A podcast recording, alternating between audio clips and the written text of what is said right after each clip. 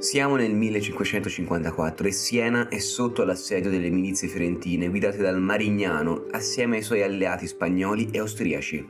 I senesi, assieme ai francesi, non vogliono capitolare e affidano la guida militare a Biagio di Monluc. Quest'uomo giura fedeltà e combatte fino a quando, sotto la morsa della fame, è costretto ad arrendersi. Siamo nel 1555 e la resa viene concordata con molto onore per il Molluc e i cittadini senesi ai quali gli stessi nemici riconoscono l'altissimo valore profuso nel difendere la patria. Biagio di Molluc, il cui vero nome è Blas de la Serran-Messinken, nacque a Saint-Puy in Occitania nel 1502 e fu scelto personalmente dal re di Francia Enrico II per accorrere in aiuto della Repubblica di Siena. Anche dopo la fatale sconfitta di Marciano della Chiana del 1554, Molluc convinse con una eloquente arringa la signoria di Siena a continuare la resistenza. I maggiorenti senesi, quando egli ebbe finito di parlare, dichiararono che avrebbero mangiato i loro figli piuttosto che arrendersi a Cosimo de Medici.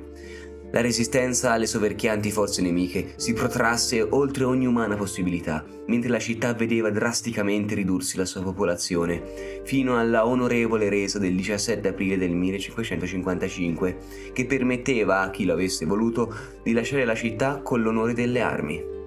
Il seguente 21 aprile in Molluco si incontrò col Marignano, generale fiorentino, e i due grandi si scambiarono cortesie e si intrattennero a parlare piacevolmente intorno all'assedio. In seguito molti cittadini, e tra questi naturalmente anche i Molluc, presero la via dell'esilio da Siena per continuare la resistenza. Nel 1556 Molluc riorganizzò le difese del territorio senese ancora libero e soprattutto di Montalcino dove si era ritirato in esilio il governo della Repubblica. L'anno successivo egli riuscì anche a riportare una serie di successi militari di un certo livello, che non potevano però cambiare l'esito finale della guerra, che veniva combattuta su uno scacchiere europeo e che si concluse nel 1559 col trattato di Cateau-Cambrésis. Biagio di Molluc fu talmente legato alla città di Siena da scrivere nei suoi commentari Benché i nostri soldati avessero sofferto fino all'estremo, si dispiacevano moltissimo per la partenza e per non poter salvare la libertà di quel popolo. Ed io ancor più di loro, che non potei vedere tutta quella miseria senza lagrime, compatendo immensamente quella gente che si era mostrata tanto amante della propria libertà.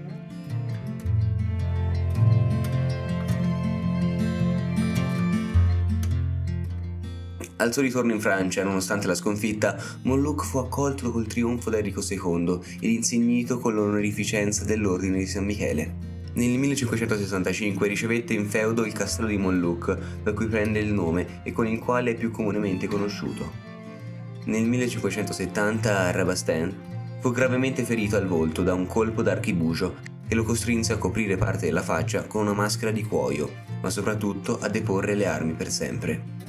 Iniziò così a scrivere i suoi commentari, che, più che memoria vera, sono in parte un romanzo della sua vita e in parte un manuale del bravo condottiero, leale, coraggioso, implacabile e anche feroce e genuinamente cattolico, dove curiosamente fa una grande lode alle donne senesi, elogiandone le doti e il loro partecipare attivamente alla difesa dell'amata Siena, organizzandosi in vere e proprie compagnie femminile.